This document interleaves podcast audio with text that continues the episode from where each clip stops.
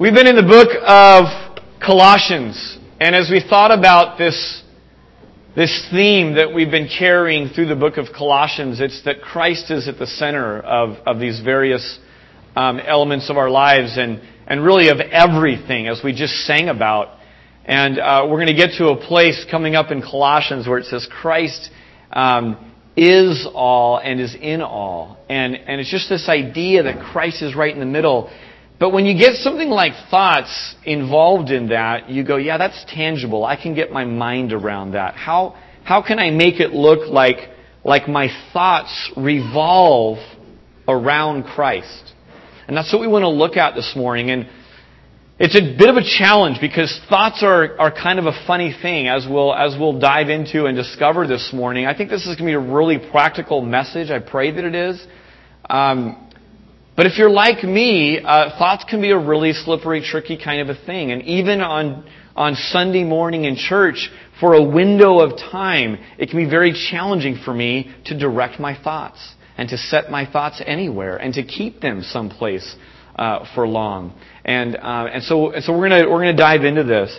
If we've, if you've been here with us through the letter, and if you were to just sit down today and read the whole book of Colossians, uh, a, it's, it's, a, it's a relatively small letter, and, uh, and you would recognize a little shift in, in tone right here. Uh, I've called this message this morning Christ Center of Our Thoughts. And um, I got to thinking about it, and really we could have a, a different title that would be a lot longer, but it would be How to Have Your Head in the Clouds Without Being a Slacker or a Pilot. Um, because really, if someone says that your head is in the clouds, it's usually meant as a negative, isn't it? It's like you're not finishing your homework, you're not staying on task, you're not doing this, you're not doing that. And, um, and having your head in the clouds can be kind of a, a, a negative kind of a connotation to it. And yet, in essence, that's what we're called to in this passage. We're called to lift our gaze. We're called to have our thoughts uh, in the clouds, so to speak. And we're going to we're gonna dive into that. Paul had kind of a pattern to, to letter writing, and I don't know how many letters you write, but you probably have a little bit of a pattern to your emails if you think about it. And here was Paul's pattern. It was essentially this personal greeting. Uh, then he would dive into this section of theology, its principles, its, its truths. And he would dive into these things, and some of them are pretty heady. And then he would, he would shift in the letter and he would begin to move on to practical tips for living out what he just taught you in the theology. And then at the end, there's always some kind of a, a personal comments, you know, that you'll do. And if you read some of the letters of Paul, what you find is a little bit of a deja vu going on. You're like, man, this sounds really familiar. And the reason is, is because there's a pattern. Well, here's where chapter 3 settles on. Chapter 3 really centers, it turns a corner in the letter. And he didn't write it with chapters and verses, but, but as we've broken up our modern day translations of Scripture, if you look at the end of chapter 2 and move into chapter 3, we're really moving to the practical tips for living out the realities that he's been speaking of in chapter 2. But, Paul being who he is, a competitive guy, uh, a pretty driven kind of a guy, a pretty on task kind of a guy, and a very confrontational kind of a guy, he is not done slamming the Gnostics yet. Uh, the Gnostics, mind you, are this philosophy. It's a, it's a man-made religion in essence. And uh, Paul, in this letter, is really kind of slamming them. He's, he's exposing them for what they are, and that is a lie. The Gnostics, in essence, downplayed the importance of Jesus. And isn't that just like religion to just twist it a little bit? They didn't throw Jesus out altogether, else that might have caused a riot. Rather, they took it and just altered it a little bit. Just, just had some subtle nuance changes. I want you to do something right now. I want you to take your pen or pencil and write out the word Christian on your paper somewhere. Just, just write the word Christian on your notes. And, um, and then I want you to, to take and um,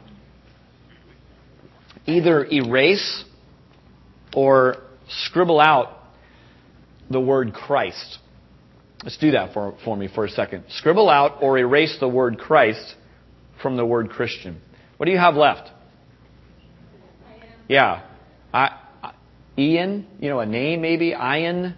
Uh, you don't have much, right? It's a little bit nonsensical. Uh, the word Christian makes about this much sense without the word Christ in it, right? It's hard to even say. You know, I'm an Ian. What? I thought your name was Dave. You know, it just, it, it, just, it loses everything without Christ. In essence, that's Paul's point. He says the Christian life does not work without Christ at the very center of everything. And look at where he starts with practical tips. He starts in the mind.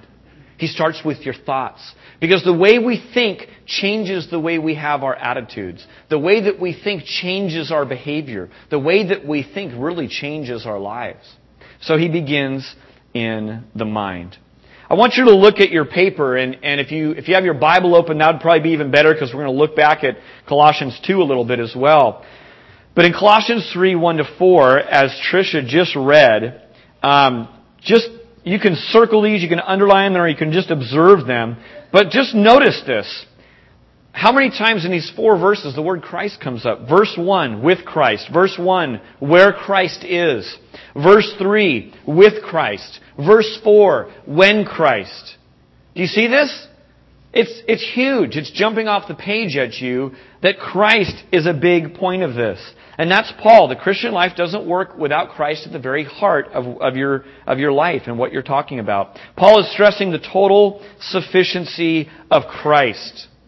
He says in chapter 2 verse 10 that you have been given fullness in Christ.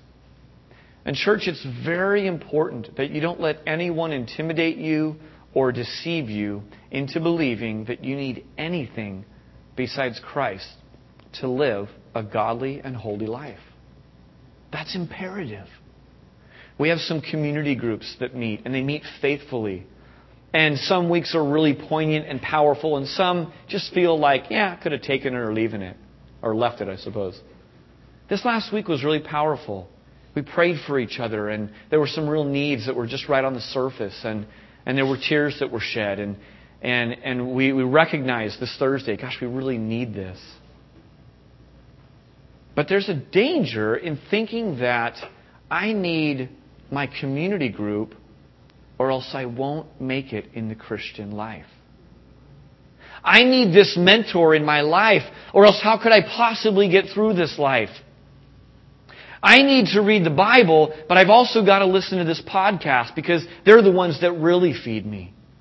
I love this one author and all their studies just help me. And so really I need Christ, but I, I don't understand the scriptures or the Christian life without this author in my life. Oh, I need this church. Now, now mind you, you know me. I'm all about community and the fact that we do need each other. But there's a fine line and there's a real danger if we think that we don't have fullness in Christ. Because pretty soon it becomes, I need Christ plus something else. And we begin to lift this something else to, to a place really of an idol or of replacing where only God should be in our lives. So that's Paul. He just wants to stress that and drive that home to you. Here's what I want to do for you this morning. I want to give you three statements that I hope as we, as we talk about setting our minds on things above, I want to give you three really practical sentences that you can use this week to do that. Some of you haven't memorized books of the Bible. Let's be honest. Most of us in this room have never memorized books of the Bible.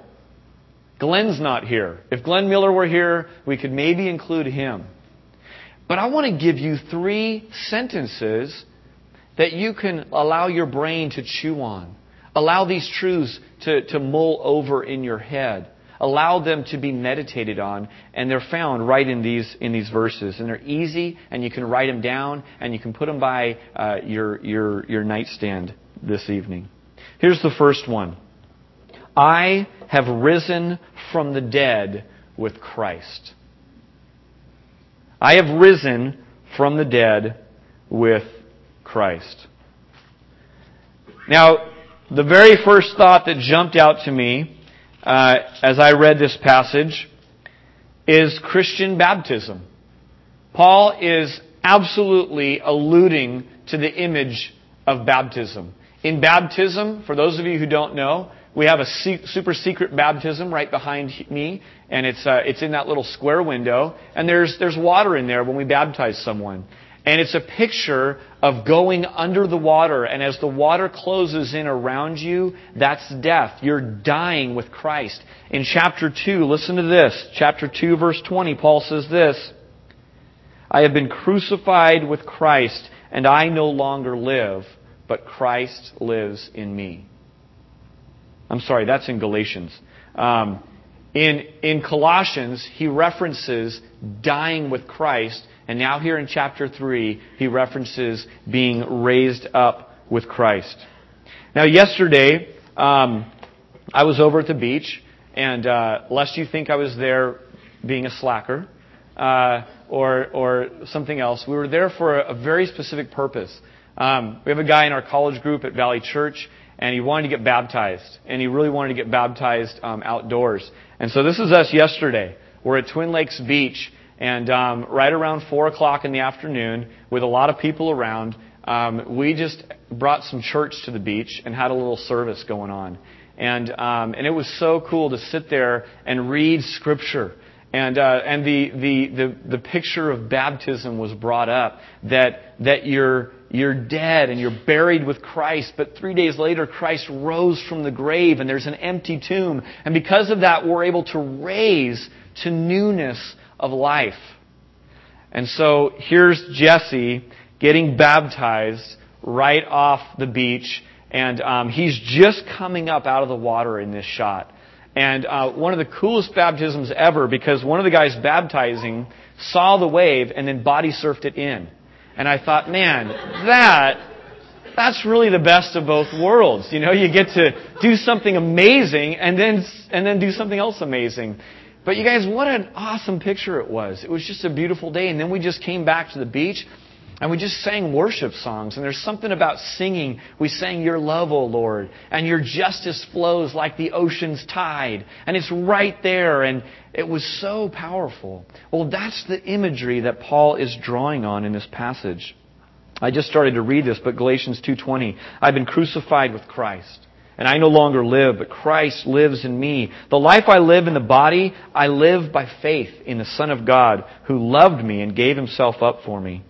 Romans 6 3 says this, or don't you know that all of us who were baptized into Christ Jesus were baptized into his death? That's part of it. And we were therefore buried with him through baptism into death, in order that just as Christ was raised from the dead through the glory of the Father, we too may have new life. What a worthwhile sentence to mull on. I have risen from the dead with Christ. Now, this must be what we all long for, isn't it? A new life, renewal. What, what, else would it, what else would describe the way that people change jobs, the way that people sometimes change spouses, the way that people move, the way that we even buy stuff sometimes? I think sometimes we're buying something to get something new to go, maybe a new car is what I need. Maybe just some new clothes will, will kind of help me feel different. Maybe I'll have some renewal if I get this new thing. Maybe that's the boom in plastic surgery. I don't know. But we want this newness. We want renewal. We want change. But here's the point that Paul's making is that the answer is not manufactured by changes that we can do. We can manufacture external changes, can't we? We can drum up new things. We can move to a new city. We can have a fresh start. We can celebrate New Year's Day. But does that ever produce lasting change, the kind we want in the depths of our soul? I think not. The answer is found in Christ. Listen to Colossians 2:20. You died with Christ to the basic principles of this world. Now you ask any logical thinking person, do you think a new car is really going to help your family life? Do you think it's really going to get a hold of that temptation that's been eating at you for the last 20 years? Do you think it's really going to make you a better person? Despite everything that Madison Avenue throws at us with car ads, most of us would, in our logical moment, say, no, not at all. But if you were to ask a second question that said, do you feel, though, like you, you almost are trying for that when you do that? The answer would probably be, yeah, I sort of do. I fall into that. I do. I fall into just thinking, oh, this one new thing. This is the, this is the book. This really helped my friend. This is the book I need to read. And just it'll all change. It'll all be better. Man, that was a great sermon. That, that one principle. If I can just master that principle, boy, I would just nail it. But do you ever master enough principles? And do you ever stay consistent with those principles? our thoughts are lofty, but they're brought back to earth. It's like our thoughts are affected by gravity somehow. Make no mistake about it that as a Christian in Christ, you have risen from the dead. Think about that. That's why Christians come off as ludicrous when you try to share your faith because you're as pumped up about it. And I love brand new believers because they just, it hasn't, it hasn't gotten stale to them. I'm alive. I mean, I rose from the dead. Do you hear what I'm saying? And people are like, man, I don't want to hear your religion. What are you talking about? But they won't shut up about it. Because it's so astounding. No, no, no, you don't get it. I was dead, but now I'm alive. Do you hear what I'm saying? And it's this really, really powerful truth. Here's the main thing I want you to get about this point, though, is that it's past tense. Some of your Bibles, NAS translates this as this way If then you have been raised up with Christ. But the if is better translated since. It's a past tense kind of a deal. In other words, it's this. It's not if, like, gee, this is in doubt. It's because. Because you have been raised up with Christ, and then everything that follows hinges on the fact that it's a done deal. There's no doubt about it. It's over. You are already a citizen of eternity, of, of heaven, right now, since you have been raised up with Christ. Here's the implication for that Monday morning. Here's why that's a big deal to you, whether you know it or not. Let the starting point of the fact that I have been raised up with Christ, let that be the starting point as you enter into a battle with sin. Every single one of you are going to face frustrations and temptations and the world, the flesh, and the, and the devil starting in about five minutes, right? It's there, it's ever present. But let the starting point of the battle be the fact that I'm raised from the dead. I'm already a citizen of heaven and not the end result. If you put it at the end result, then that means you're fighting the battle with sin to get this end result of holiness. You're fighting the battle of sin so that you can make it to heaven. That's a losing battle, isn't it? And Paul wants to make it really clear. The starting point in the battle for sin with you and I is the reality that we're alive, is the reality that we have everything we need in Christ.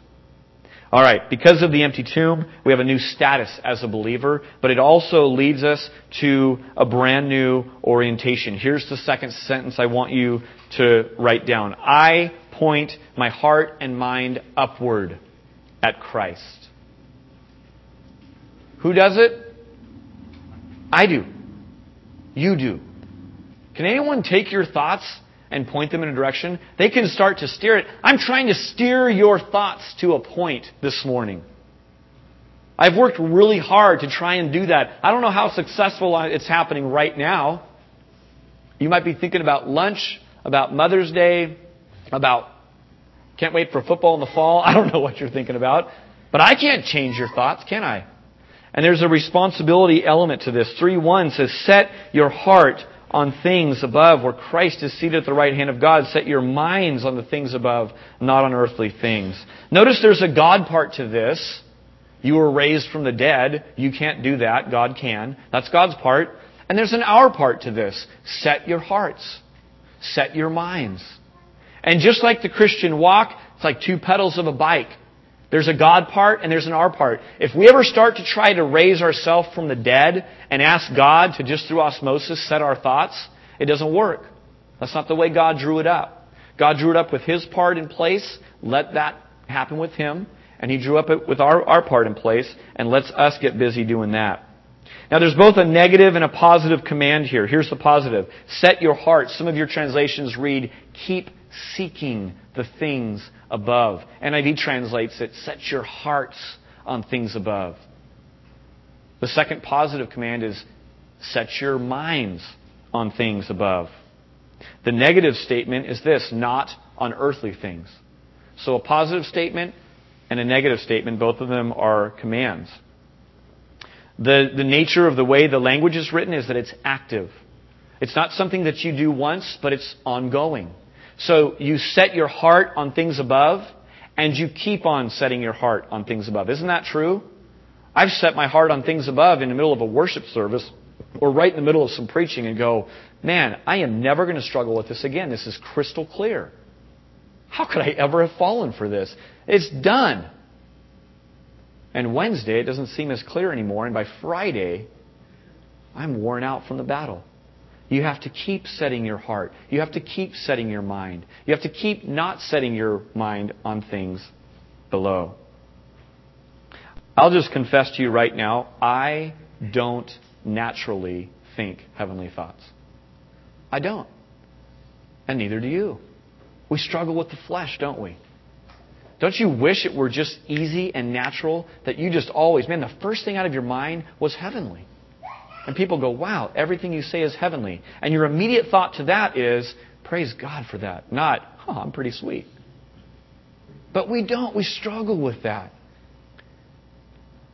I want you to look at this verse on the screen. Don't turn there. Just look, read it with me or just, just look at it. 2 Corinthians 10, starting in verse 3. Listen to this. For though we live in the world, we do not wage war as the world does. The weapons we fight with are not the weapons of the world. On the contrary, they have divine power to demolish strongholds. We demolish arguments and every pretension that sets itself up against the knowledge of God, and we take captive every thought to make it obedient to Christ. How many have heard the passage at the end where it says, Take captive every thought and make it obedient to Christ? Raise your hand if you've heard that verse before, okay? Now, put your hands down. I wonder how many of you who just raised your hands recognize or realize or remembered that that verse was put right in the midst of a warfare kind of a context. Paul's writing this, and he's speaking about warfare and the battle that ensues for our mind. And he puts it right in there. Now, he echoes some similar things in Colossians. Look at this. There's the tension of living in the world, but being different. Right? There's talk of demolishing false knowledge. You know what that is? That's the Gnostics. That's religion. That's what Paul's doing here. He's blowing their base principles out of the water with this letter. Without directly attacking them, he's pointing to the truth, which blows their arguments out of the water. He's demolishing strongholds. And finally, he says, take captive. Make it obedient. Doesn't that sound like a struggle? It sounds like there's some effort involved in that on our part. Take captive. You ever try to catch something? That takes effort. Make it obedient. I, you just try to make your kids obedient. Try that one on for size. There's effort. It's ongoing. You don't just write a little note and it happens. It's the same way with our minds. It's the same exact way. I had an email sent to me uh, last week, and um, and I read the email. I have a lot of emails sent to me in, in any given week, but I read this email, and my absolute first response to this email was fleshly. I read it, and I wanted to respond right away with, uh, with all kinds of things. And right away, I had this sense that I needed to check in with Jesus before I wrote any kind of response. I don't do that with every me- e- email that I ever get. Sometimes I just shoot them off. It's no big deal. But this one in particular, I knew I needed to talk to the Lord about. So you know what I did? I went, uh, I, I saved it. I held off responding. Uh, one bike ride and some time later, I came back with a different response than I would have typed right away. Had I typed it right away, it would have served me. I guarantee you that. And I'm, I can be decent with words sometimes, and I can be jarring with words sometimes.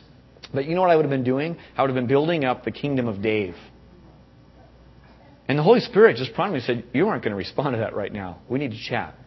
So that's what I did. Here's what happens earthly response, earthly thoughts, produce all kinds of junk. It would have produced justification on my part. It would have produced, I was a little bit hurt, so it would have produced hurting back, lashing back. I might have even couched it with really spiritual sounding phrases and words, but it would have served me. I'll tell you what happened. It was filtered through heavenly thoughts. And what was produced was good. It was a good response. I felt really good about it. I still feel good about it today and I wouldn't have felt good about my initial response. That's how this fleshes out in real life. Now, lest you think, wow, Dave, you've got it all together, I'll tell you what prompted that email in the first place was probably some, uh, some, some things that came out of my mouth that weren't heavenly. and start help causing that problem, start help causing that email that was sent to me.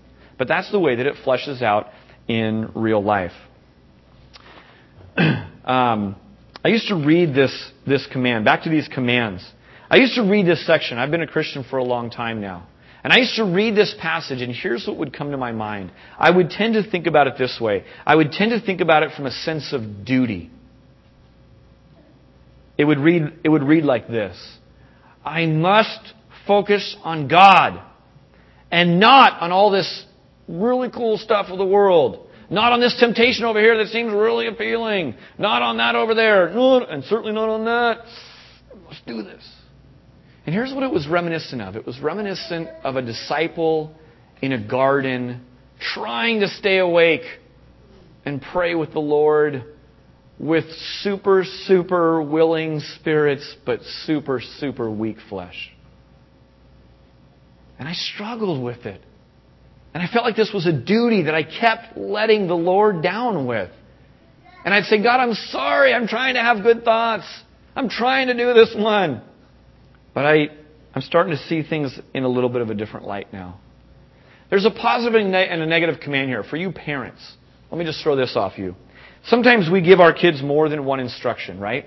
Let me just throw out this. This might be two kinds of instructions you might give to your child. You might take your kids, and if you're in a safe enough neighborhood, and if it's close enough, you might say something like this. Okay. Son, daughter, I want you to go straight to Baskin Robbins, and I want you not to lose this $5 bill. Okay? Positive command, negative command. You see it? Go straight to Baskin Robbins. Do not lose the $5 bill. Now, how ludicrous would it be if your kid goes, You're always telling me what not to do. I never get to lose the $5 bill. Gosh. And they storm off to Baskin Robbins because they're always being told what not to do. You see how the negative command is for us in that scenario? Of course it is. Well, what if the negative commands in Scripture are for us? What if both of these are for our absolute and utter good? Doesn't that change the way that you think about looking up? To me, it, it, just sets my imagination on fire. What if God wants me to look up? Because that's where the absolute best is at getting the most out of this life, even, is to look up and to not look on earthly things. What does a renewed imagination look like? What about for you personally? What happens when you become preoccupied with the eternal? Things that are temporal begin to take a back seat. What does it look like in your life this week to become preoccupied with the eternal? How would your job function differently? Moms, how would your chores function differently on Monday morning? How would we as a body of Christ think differently if that were the case? I think in terms of ourself, thinking heavenly thoughts about yourself is important. Find out what God thinks about you. By the way, find out is another way of saying keep seeking, which we see in verse 1. Keep seeking. Set your direction in this way. Find out what God thinks about you. I heard someone pray this this week. It was beautiful. That we are a tapestry of grace. Don't you love that? What if I realize that, God, to you I'm this tapestry of grace. It's a little bit of grace here, a little bit of grace there, and all of these things you're knitting and working together to produce something that just pleases you. And it's a trophy of your grace, and we can hold it up and go, there's no way that guy should be blessed like that. God must be involved in that guy's life. Another image would be that God thinks of you as a welcomed in orphan who is impoverished but he says, Come on in. Let me get you cleaned up. You have a seat at my table. You have full rights to my inheritance. Welcome to the family. Do you see how thinking heavenly thoughts, even about who you are, defines your week? Defines your mood, defines your attitude? How does that change your view of other people? What if you began to view other people as tapestries of grace, as trophies of God's goodness? And looked for ways to enhance what God's already doing in their life? Moms, I don't know if you know this. Probably you do, but maybe you've forgotten. But every single time you touch your child, you smile at your child, you gently nudge your child in the right direction, you are changing the world. Literally. Every time you change a diaper, you're changing the world a tiny bit at a time. Here's how I know that. You ask anyone about their mom, and they just turn to like putty. They either turn to putty because they think about their mom, or they turn really hard because of the mom they never had. But the toughest dude with the biggest biceps, what's he got written right here? Mom. It's the weirdest thing. So, so literally, I don't care if your child is yet to be born or if they're old, you are changing the world by the way that you love on your child. And do you know that that's an, an, a, a mimic of God? God's love isn't wrapped up in the dad, in the man.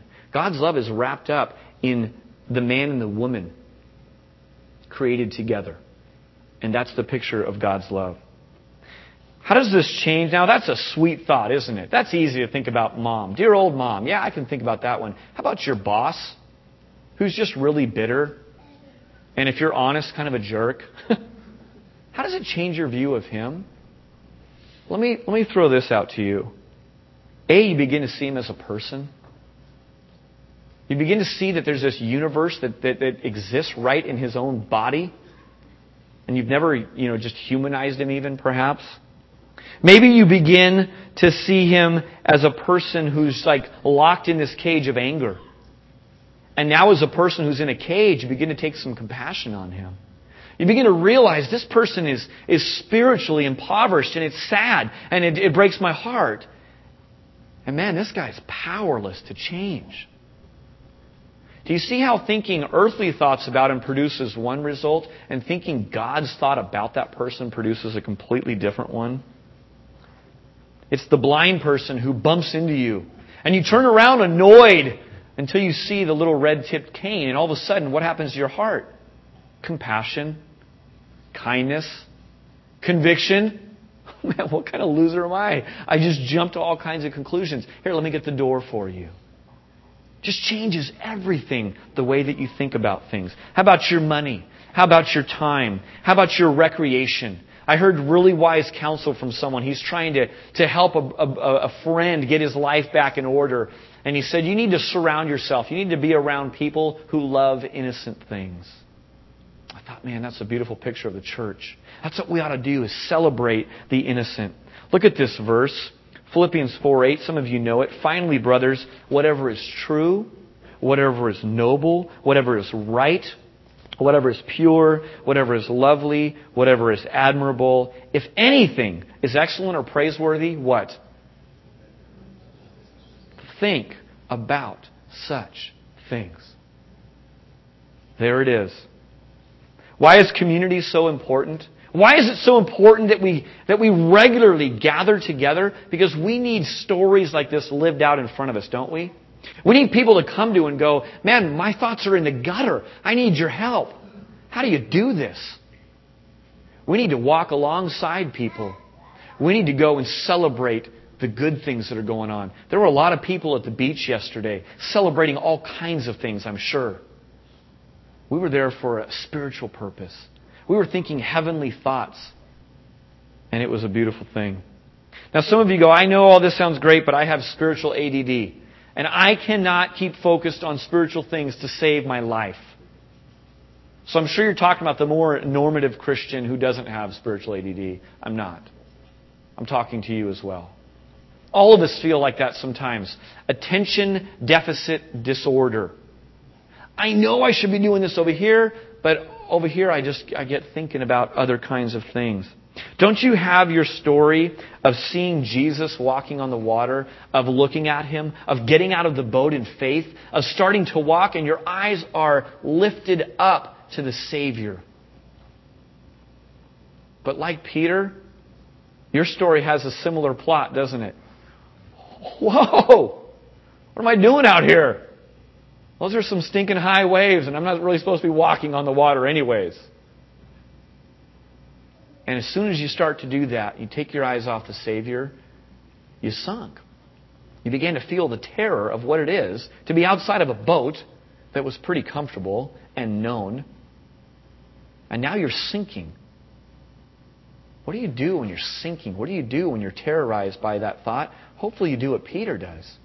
You don't go, Well, I had my one and only chance. I guess I didn't keep my eyes focused. I guess I'm done. What does Peter do? He looks up and he cries out, and Jesus saves him, right?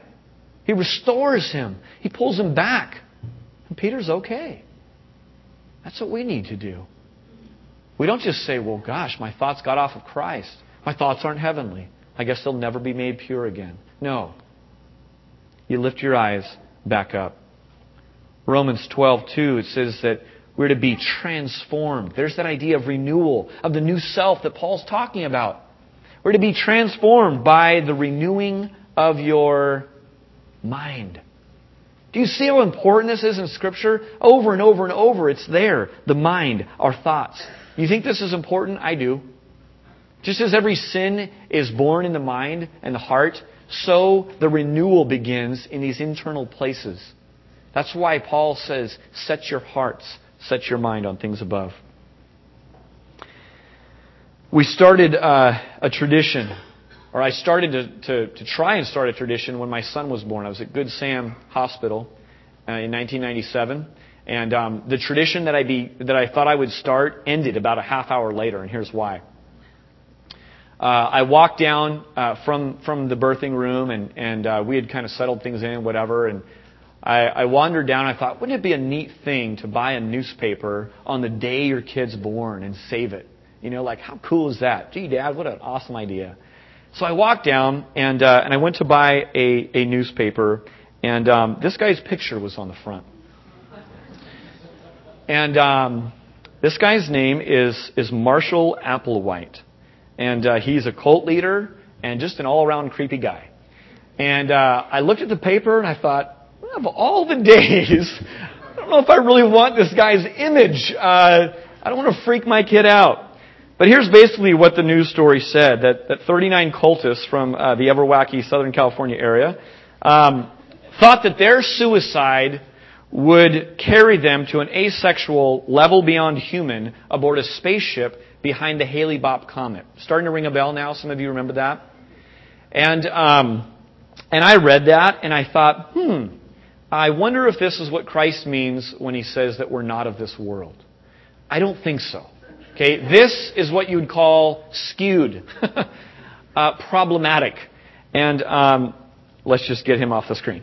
Uh, so this whole idea of lifting our thoughts, of getting our thoughts in the clouds, and of thinking heavenly thoughts and not earthly thoughts, is not a call to be this otherworldly spaceship person that, that, that just is no good anymore down here. That's not what the call is. But leave it to religion, leave it to a cult to take the truth and just begin to morph it and twist it a little bit. Religion is always a parody of the truth. It's Weird Al singing the song instead of the original song. It's Saturday Night Live mocking uh, a, a, a, news story or mocking something, and it becomes kind of ridiculously funny. But here's why Paul is jumping on this religion always leads to death. So Paul sees this as an emergency situation. The Gnostics aren't just tweaking Jesus a little bit, they're leading you to your death. Just like these 39 people who followed this crazy guy to their death. And that's why Paul's jumping all over this. In chapter 2, Paul is nailing religion. Remember what it said? Do not handle, do not taste, do not touch. Those are the things that religion offers to you. And it focuses on the world and it focuses on the body. And curiously enough, you know what it produces? It produces worldly and fleshly followers. When you focus on the world and you focus on trying to tame the body yourself, you end up with worldly and fleshly people. That's what religion does. That's why your thoughts don't change if you're trying to do it through religion, if you're trying to do it through an appearance of.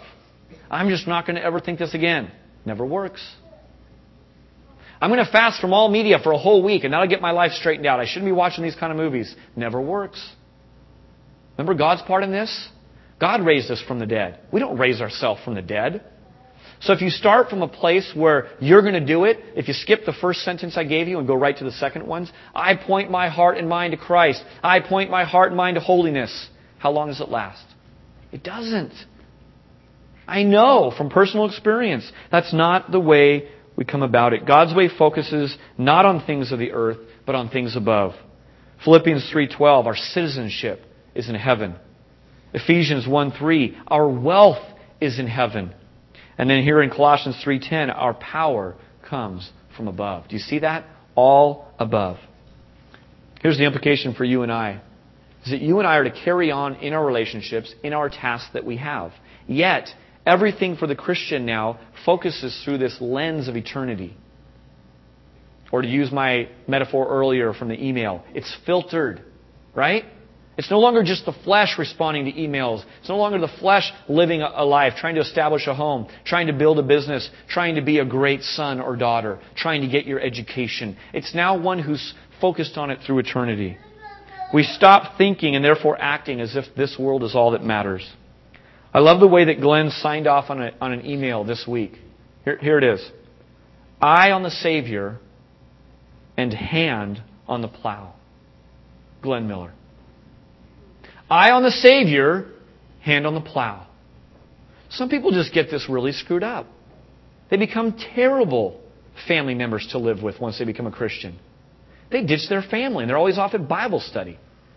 And people go, why do I want anything to do with this? You're not, you're, you become worse of a, of a husband, worse of a son, worse of a, of, a, of a parent. Eye on the Savior, hand to the plow. Love that. Turn your eyes upon Jesus, and the things of this earth will grow strangely dim. We sing a song called Sustained. It says, When your light surrounds me, the world goes away. It just goes away.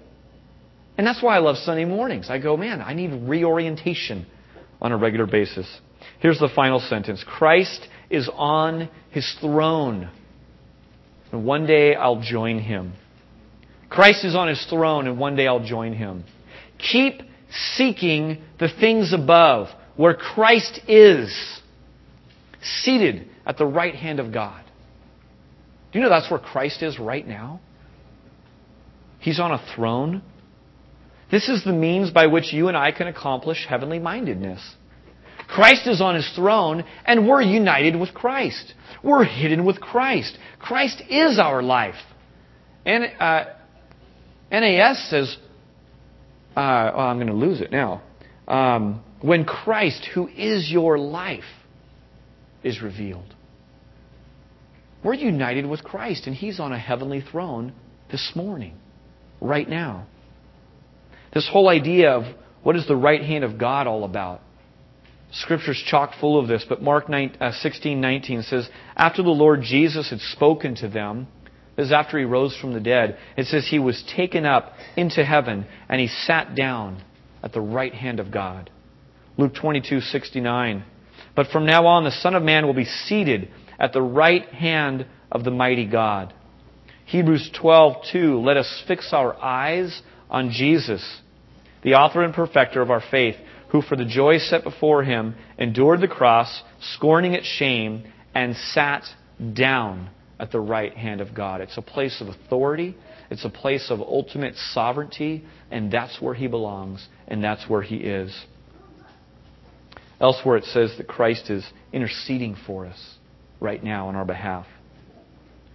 I want to invite the band up right now, and we're going to move into a time of worship. How could I possibly this morning touch on all of the issues that are going on in your life? All of the counsel that you need, all of your specific relational needs and things that go on are many and varied. And I, as one of the pastors here at this church, will never stop feeding the sheep, will never stop caring for the sheep. But as I thought about us as a collective family, I thought, you know, we could speak about different issues. We could give some more practical tips. But I think what we need this morning is a bigger view of God. And understanding that right now there is a heavenly being that's on a throne. And if you could just read about what that picture is, it begins to blow your mind. In fact, people in Scripture who see God, they're left speechless. And when they do try to write it out and say what was revealed to them, they're just at a loss for words. They, they, they say, well, it's kind of like this. It's, it's like burning metal. It's so hot and bright and it's just, it's shiny and, and you get a sense like when you just, you can't even describe something. And that's where Jesus is right now. That's who we worship. How would our issues, our problems change if you and I are preoccupied with this heavenly reality?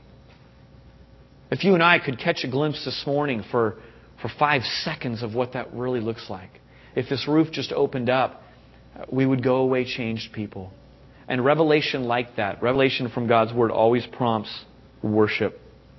The song that you're going to hear right now is a song uh, rearranged, but it's a song that this person rearranged, just called it simply Imagine. The word imagine says this to form mental images of things not present to the senses. As we lift our eyes in worship this morning, I want you to imagine and I want you to remember who it is that we're thinking on, who it is that we're talking to as we do this morning. And I want you just to listen and absorb these words this morning.